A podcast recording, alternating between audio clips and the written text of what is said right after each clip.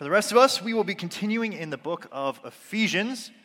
And remember, we are in the section that is, uh, there's two, two major sections there's the indicative and the imperative. The indicative is all of the truths, all of the things that are true of those who put their faith in Christ, all of that identity stuff. And we're in that second section that builds off of it. How then do we walk in a way that fits with who we are and uh, what Christ has done with, uh, for us? And so, with that, uh, we are once again looking at commandments. Today, focusing on two particular commandments, two sins that Paul sees as especially dangerous for the Gentile believers who have come to faith.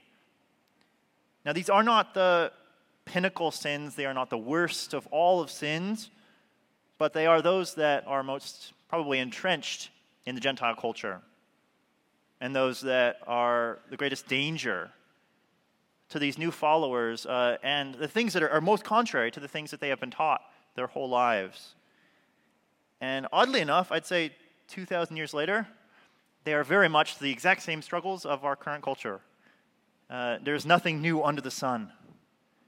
And these sins remain and are very much, uh, I'd say, the focus of many of the battles in uh, the American church sexual sin and covetousness. Sexual sin and covetousness. Things that we battle, things that uh, the world is saturated with. And, all right, if we've struggled for this for 2,000 years, uh, we probably need some spiritual ammo to help us in the fight.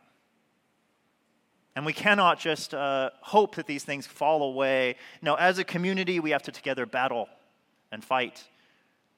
We have to reinforce the truth. We have to reinforce that Christ, uh, in all of his glory and all of his love, he frees us from darkness and allows us to, to walk in new life. And so today we're going to looking at these two sins. And first, what are they?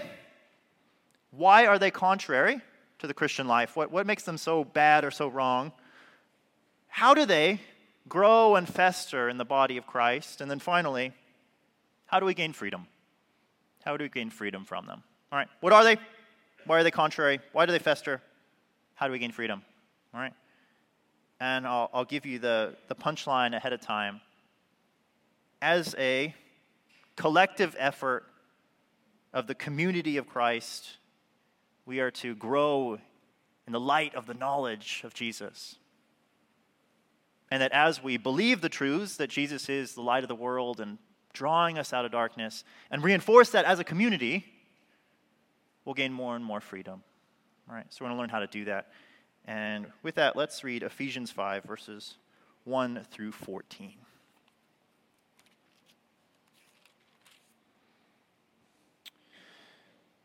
Therefore, be imitators of God as beloved children and walk in love as Christ loved us and gave himself up for us, a fragrant offering and sacrifice to God. But sexual immorality and all impurity or covetousness must not even be named among you, as is proper among saints. Let there be no filthiness, nor foolish talk, nor crude joking, which are out of place, but instead let there be thanksgiving. For you may be sure of this that everyone who is sexually immoral or impure, or who is covetous, that is, an idolater, has no inheritance in the kingdom of Christ and God. Let no one deceive you with empty words. For because of these things, the wrath of God comes upon the sons of disobedience. Therefore, do not become partners with them. For at one time you were darkness, but now you are light in the Lord. Walk as children of light. For the fruit of light is found in all that is good and right and true, and try to discern what is pleasing to the Lord. Take no part in the unfruitful works of darkness, but instead expose them. For it is shameful even to speak of the things that they do in secret. But when anything is exposed by the light, it becomes visible. For anything that becomes visible is light. Therefore, it says, Awake, O sleeper, and arise from the dead, and Christ will rise on you. Let's pray.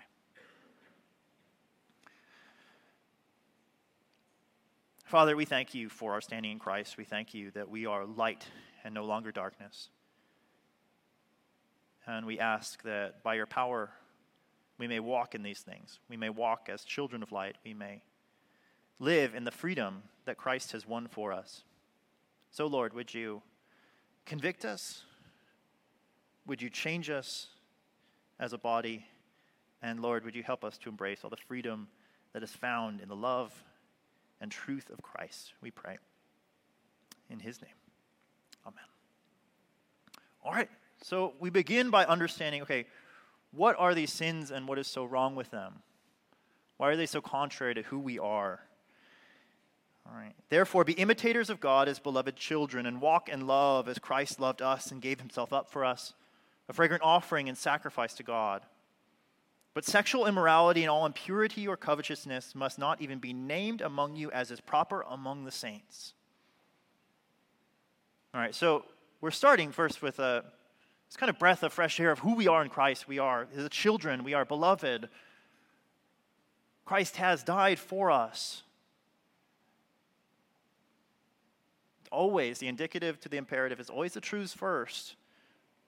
But then he could identifies these two sins first sexual immorality and all impurity, one category there, and second, covetousness. All right, so let's walk through these.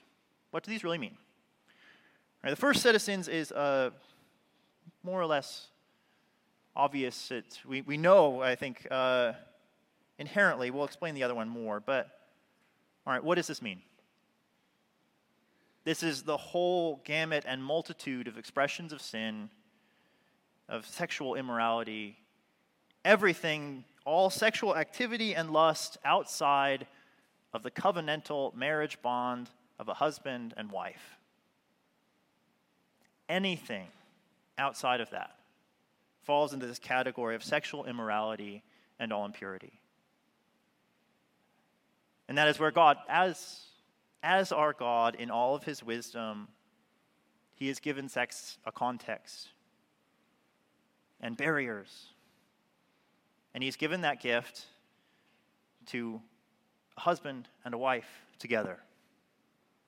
Anything outside of those bonds falls under this category. Anything, all thoughts, actions, desires, not bound by a husband for his wife or a wife for her husband falls under the realm of sexual sin. In our actions, we are not to wander. In our thoughts, we are not to stray. In our desires, we are not supposed to, to go looking or desiring. And our bodies are not to be used for any other purpose. All right. Do we have clarity on what we're talking about? Right. Now, I recognize that is, that is not what our culture believes. Maybe that's not what you believe. And you hear that and it sounds prudish or it sounds narrow or maybe even worse, it sounds condemning or hateful. To draw the lines in the sand, as I just did. Now, first, some clarifiers. The goal of this is not for me to be the, the one who casts the first stone, as it were. That, oh, yes, we, anyone comes from a place of perfection and holiness, and that this is meant to, to condemn those who have not risen to this level of holiness. No. We already said that we have Jesus, a fragrant offering and sacrifice to God. This standard is set first to identify us as sinners and to bring us all together and to, as, as those who are sexually immoral and impure. My hope is that you, if this, if this feels heavy on you, Christ has come to lift the heavy burdens of sin and to offer forgiveness. But I also say this as someone who is trying to be true to Scripture. And I am unwilling to give you less than the the full holiness of God in his standards. And the purpose of this is, is not to No, that's, that's wrong. I'm saying it wrong. Uh, the point of this is like, you don't get to choose. That's who God is. He is holy, He is other. And if this feels like something that, like, that, that feels really foreign to me, that's not evidence that God is wrong. That's, that's probably evidence that God is right. And that in our unholiness, we can't even fathom such a high standard for sexual purity. And yet we have a God who is, is pure beyond our wildest imaginations. And yes, there are people who, believers and non believers, who do not believe this. But I think it is very clear in Scripture that that is the God that we worship. And behind that, we always want to go behind that. So behind the laws is God. And who is God that he would create this kind of law? He is faithful. He is faithful and he is committed. And so when he unites with us, he doesn't unite with us and then, and then disappear. He doesn't commit himself and, and say, I'm yours and you are mine, and then flee the scene. No, he is faithful to those that he is united with. He is unendingly faithful. And he makes covenants with his people and devotes himself in love to them and says, I, I will be your God and you will be my people. And even if you are faithless, I will be faithful and I will be there.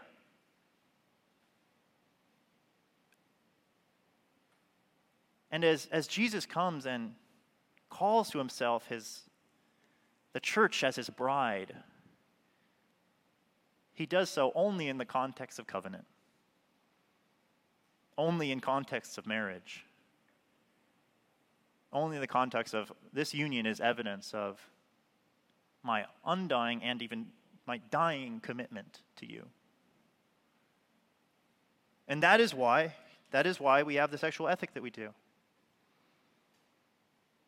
The yes, with his faithfulness comes this, this union with great joy. But they always and only come together. As two very foreign entities, God and humanity coming together as one in Christ. That is the picture we are trying to put on display in sexual purity. And so I ask, how are you struggling in this area? How are you struggling? How are you feeling to put on display the, the beauty of who God is? And put off the old man and put on the new. Now, why is this so important? Why is this so important? Paul wants to lay the foundation and say, like, this is important because of, of who you are and of all the truths that we said before. And what are some of the truths that, that establish these things, that make it important? All right, so sex, it's, it's all about union, like I said. Sex is about union. And we are ultimately united to Jesus Christ by faith. That is what happens when we put our faith in Jesus. We are united to Him. So united that we become what? His body. We are called the body of Christ, that He is the head and we are the body. And we are united in such a way that we are so holy that we become the temple, the very dwelling place of God. Ephesians 2 19 through 22. You are fellow citizens with the saints and members of the household of God, built on the foundation of the apostles and prophets Christ himself being the cornerstone, in whom the whole structure being joined together grows into a holy temple in the Lord. In him you are being built together as a dwelling place for God by the Spirit. Right? Do you know that? Do you understand that that is who you are? You are the very body of Christ. You are the temple. God living in us collectively. Now, what will what will the body of Christ do? What will it touch? What will it gaze upon? What will it desire? And we start to realize that if that is who we are, there are implications for what happens. Who is going to be worshiped in the temple of God? And that's where 1 Corinthians, it talks about how sexual sin is, is a union too. It is a union with the object of that sexual sin. Shall we take the members of Christ and make them members of the sexually immoral?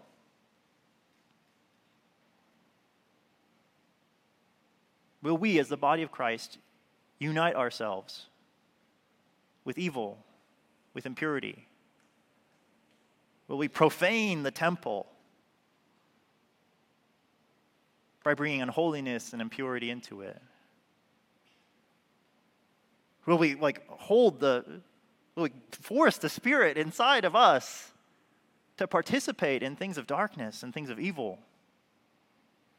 That is what happens. That is why it is so heinous to, to commit these things. As the holy and pure body, as the perfect and holy temple, it matters what we do. It matters for us, it matters for God Himself.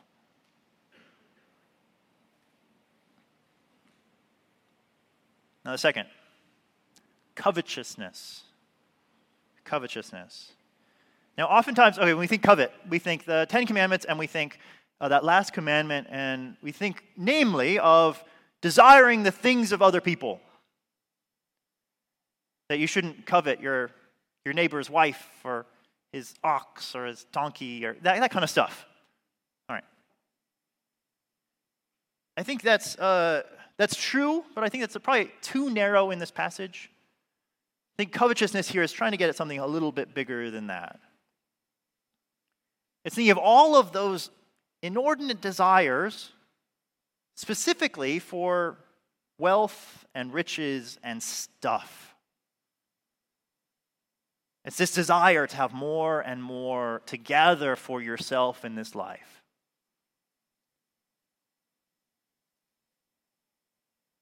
I think a, a good word for it would be avarice. All right? Why did they not use that word? Because you don't know that word.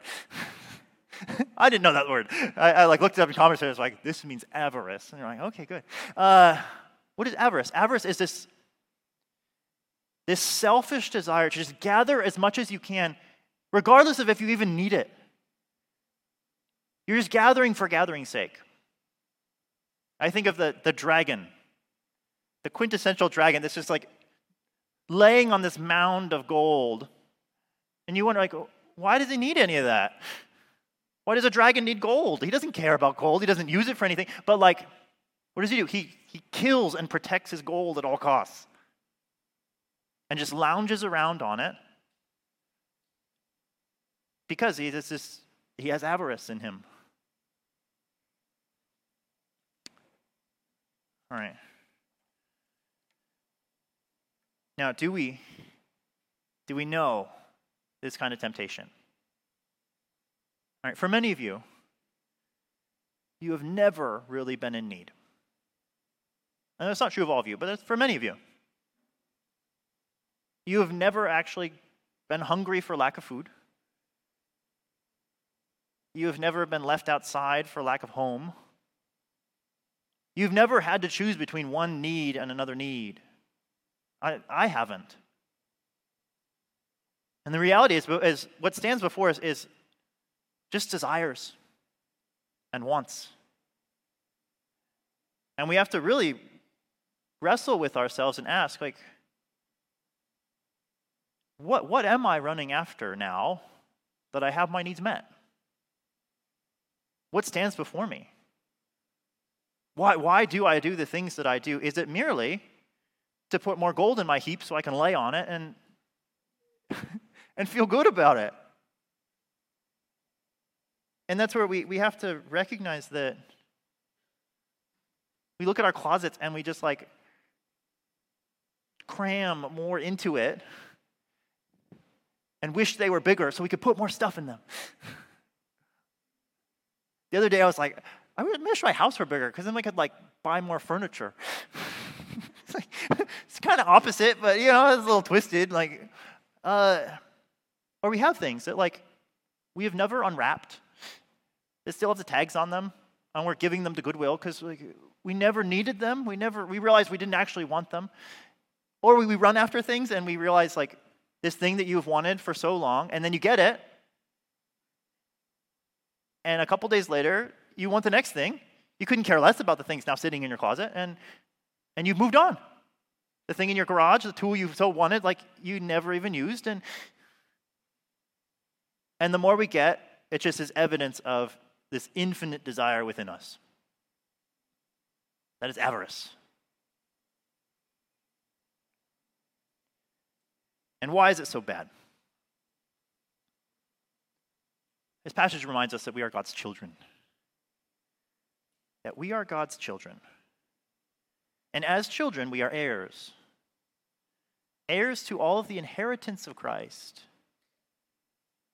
And that God, He, he lavishes His grace upon us. And, and treats us as objects of all of His kindness. Not, not because we earned it, because we, we freely gained it. And he says that we are seated in the heavenly places with Christ. And that we are kings and queens with crowns on our heads and clothed in majesty. All a free gift. And yet, what do we find ourselves doing? We find ourselves chaining ourselves to this world with all of its junk and all of its desires. And where our, where our treasures are, there our hearts are also. And he's saying that when we do this, we, we are killing our heart for that kingdom. We're killing our, our heart for all of the riches that have been given to us in Christ. And there's no room to love God because we have loved all of these other things. And there's no room to run after the treasures of heaven because, no, we, we are constantly running after treasures on earth. And maybe even, even worst of all, that, that hoarding mentality. He's saying that's completely contrary to the kingdom. First, how did you get any of the riches of, of Christ? Freely. They're freely gifted to you from the rich one who saw you in your poverty and gave it to you. He says, All right, how then? How then can you not then? Even if, if you have all the stuff that you don't even need, not give it away. It just doesn't make sense for the children of God. It doesn't make sense for who you are. So I ask, what are you pursuing? What do you want? What do you think you so desperately need today that tomorrow you will not even care about? How are you trading one thing that you already own for the slightly better version? Or the next upgrade? How do you how do you live life like not even realizing that there's riches that you pursue that you don't even use? You've never wanted avarice all right all right do you feel the weight of it do you see the incongruency between these two things who you are and, and who we are in the world. Right. So, what do you do about it? Paul is surprisingly practical. And he doesn't say, okay, you just need to look into your heart and change your ultimate desires. Right. He says that other places, but no, he says you need to be careful how you talk about it. That this happens in community, and you can either reinforce these things and, and entrench them, in your community, or you can fight them in the way you talk about them. In your everyday talk, you can either fight these sins or build them up. Says first, you must these things must not even be named among you as is proper among saints. All right, what does that mean? These must not even be named among you. All right, I'll give you a, a picture of this. Uh, I used to live in San Diego. And there are certain things that were not named. And I didn't know the names of these things until I came here.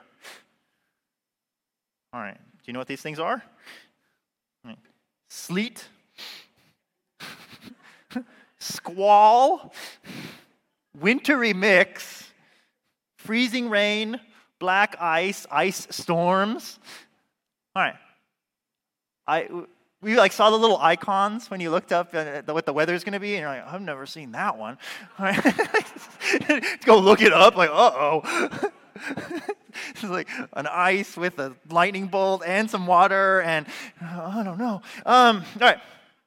Now, why did I not know, not know these terms? All right, it wasn't because I my head was in the sand or we didn't admit that they were there. No, they didn't exist. They did not exist in our community, so we didn't know about them. We didn't talk about them. And now, some of some people, some people knew what they meant, but they didn't talk about them either because those were darker days. and they'd come to the land of light and sun and peace and had, had left that former life behind, and we don't need to talk about them any longer. All right, that's what we're saying. All right, for us not to know those terms would be silly because uh, they're here. What is he saying? He's saying, don't even, like, they shouldn't be named because they just aren't there. And if they used to be there, like, you've totally left them behind. And so you're not still talking about them.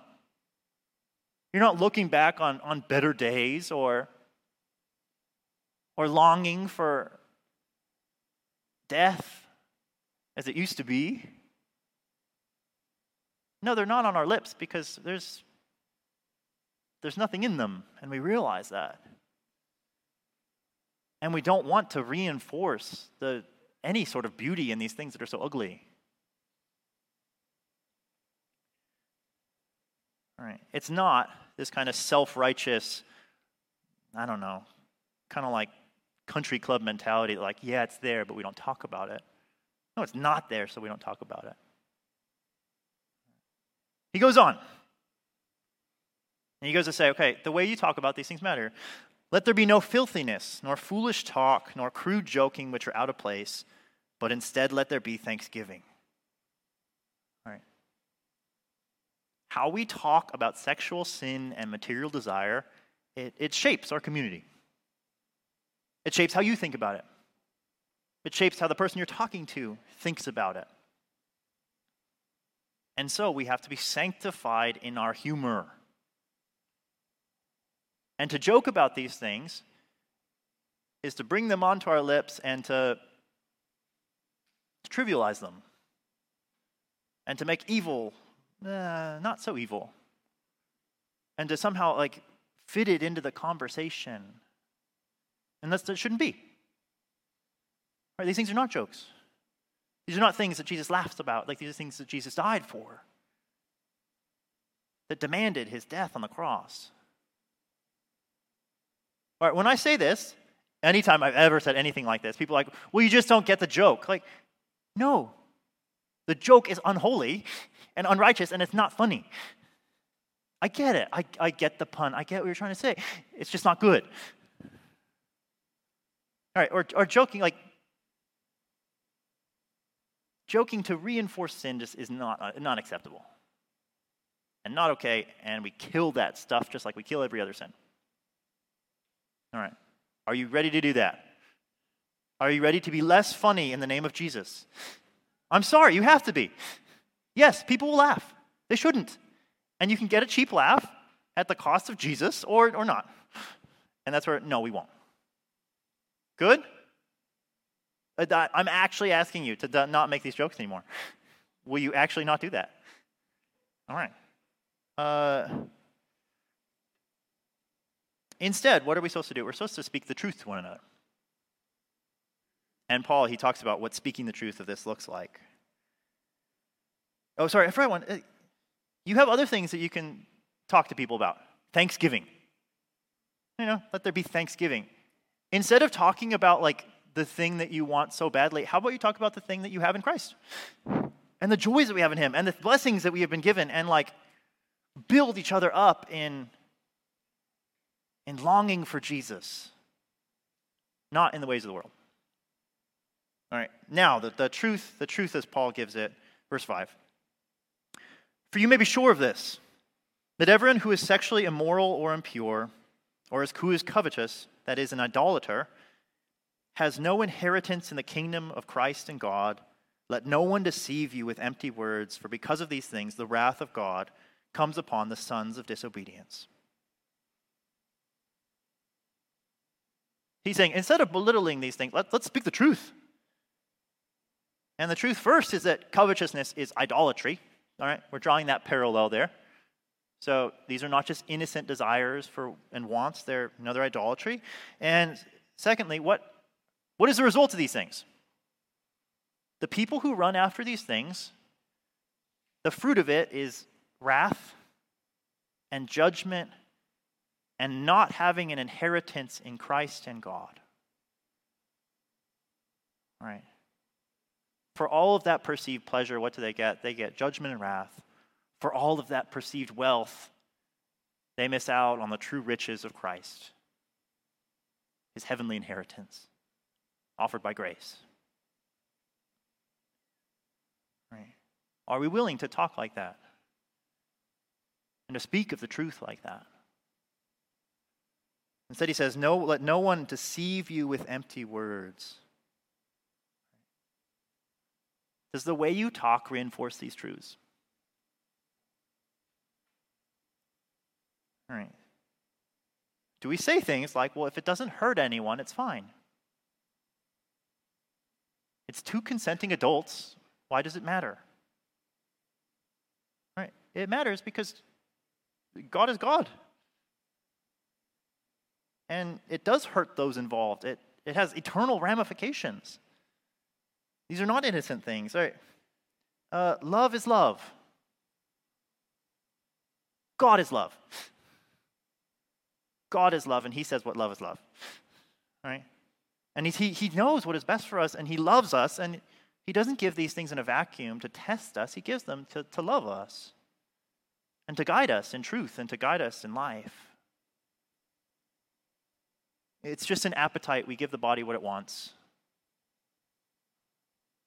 All right, what is the body for? The body is not for feeding of appetites, the body is for the glory of God. That's why we were created.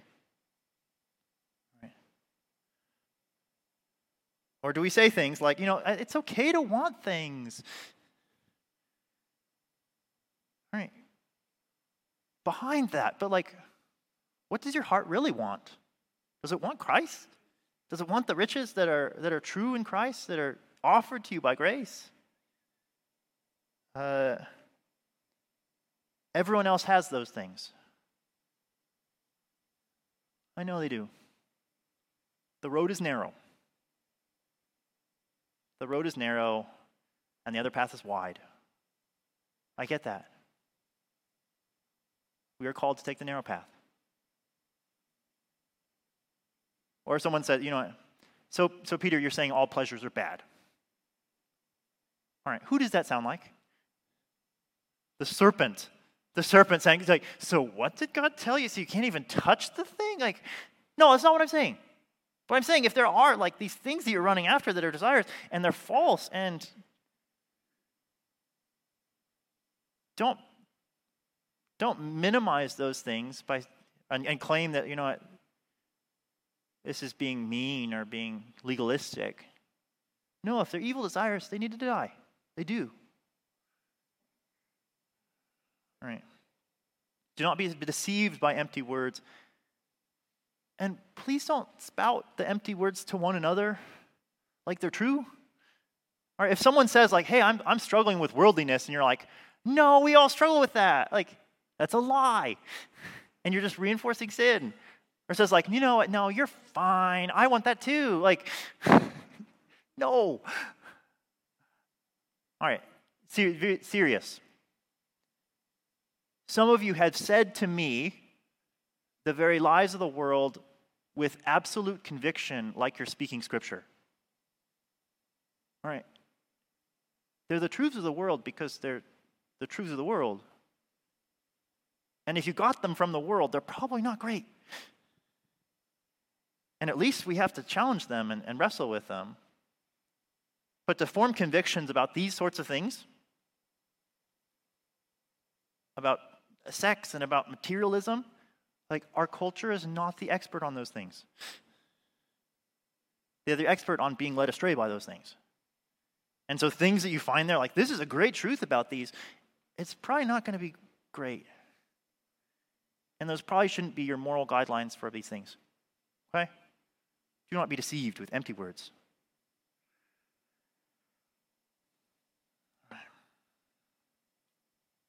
Uh, kids, please do not make your career goal being rich. All right? That's not a career goal, that's avarice.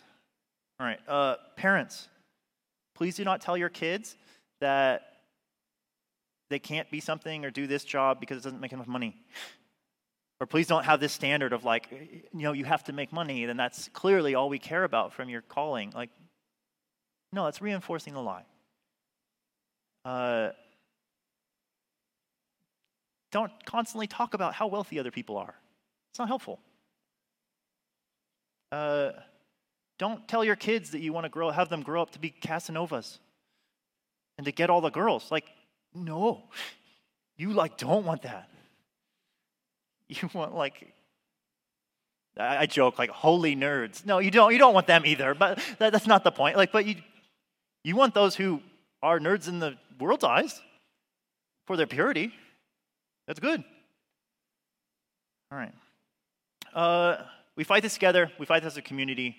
We fight this in every word that we say.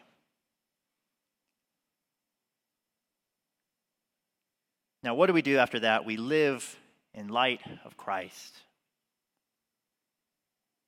And let, look, look back at this, just so we have clarity.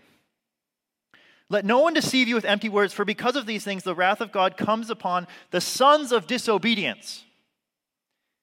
Therefore, verse 7 do not become partners with them, for at one time you were darkness, but now you are light in the Lord. All right, it does not say, and if you ever do these things, then you are a child of darkness, and hey, you, you were never a believer. It doesn't say that. And it doesn't say, it doesn't matter if you're a light and you believe in Jesus. If, you're, if you commit these sins, then wrath comes upon you. It doesn't say that.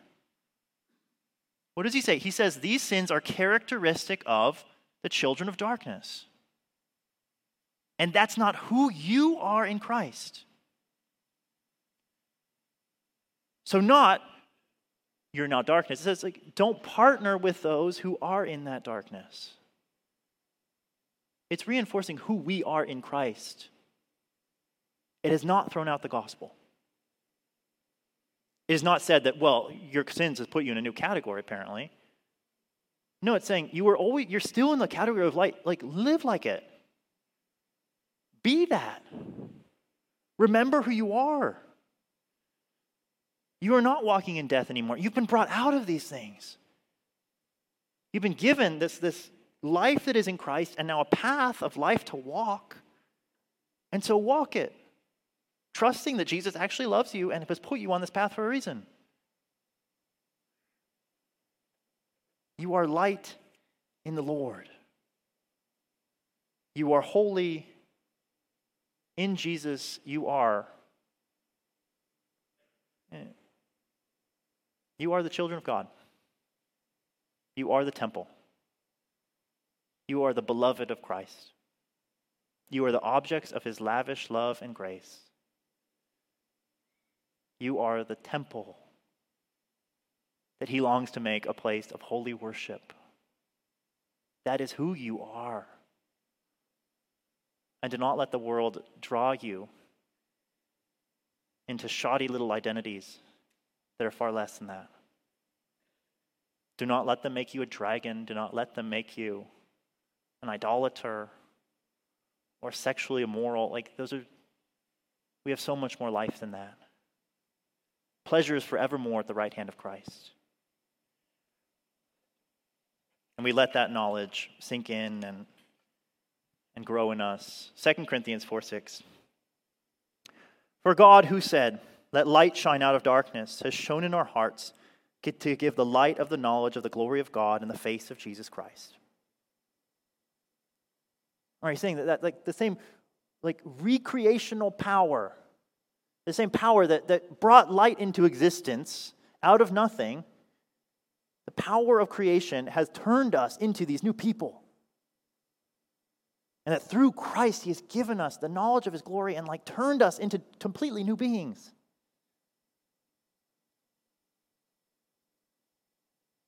Do not, here in this, fall back into slavery to the law and I need to go try harder. No, you need to be who you are and live in all that Christ has shown you to be.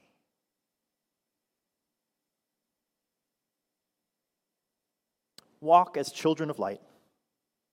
For the fruit of light is found in all that is good and right and true, and try to discern what is pleasing to the Lord. Take no part in the unfruitful works of darkness, but instead expose them.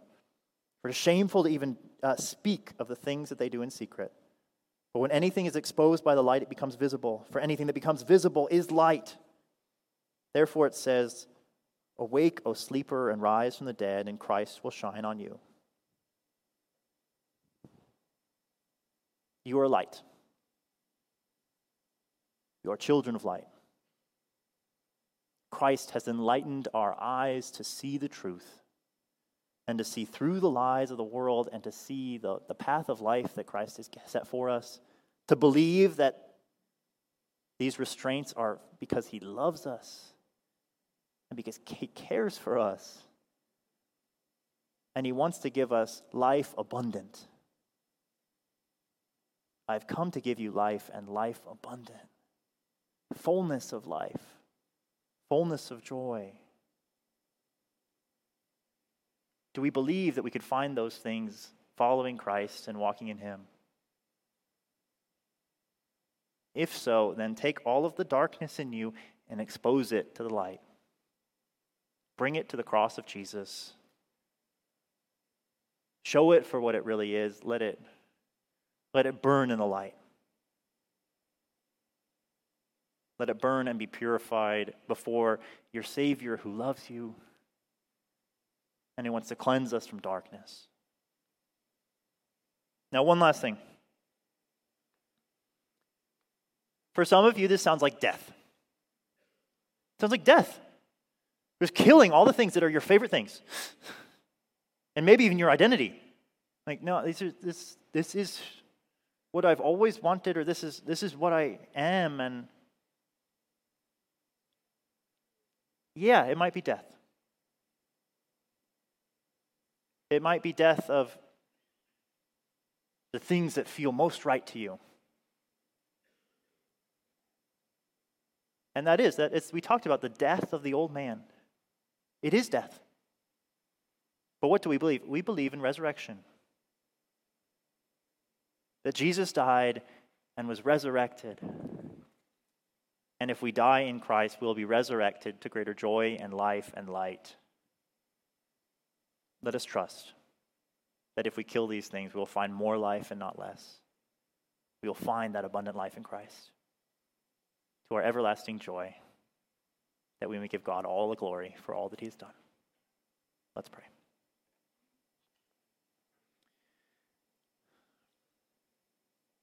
Father, we thank you that you reveal to us who you are and what you call us to do. Father, first, so that we, we may be struck down from all of our self righteousness or all of our, uh, our attempts to justify ourselves, that we may rest upon Christ alone. And Father, may we then, resting in Christ alone, walk with him in righteousness and holiness. Lord, would you convict us of ways that we are still entrenched in these sins? And Father, would you help us not to fight as the world would fight, not to fight as non Christians or as legalists or as, uh, as misers or self chastisers, but Father, to, to fight these things as the children of, of yours, of children of light, walking in the light and walking in the love and life that Christ has for us. We thank you for all that you have given us in Christ. We thank you for this Holy Spirit who walks with us and guides us in all truth and helps us to, to die and gives us the life that we need. Would you fill us with Him? Would you Give us the truth, we pray. In Christ's name.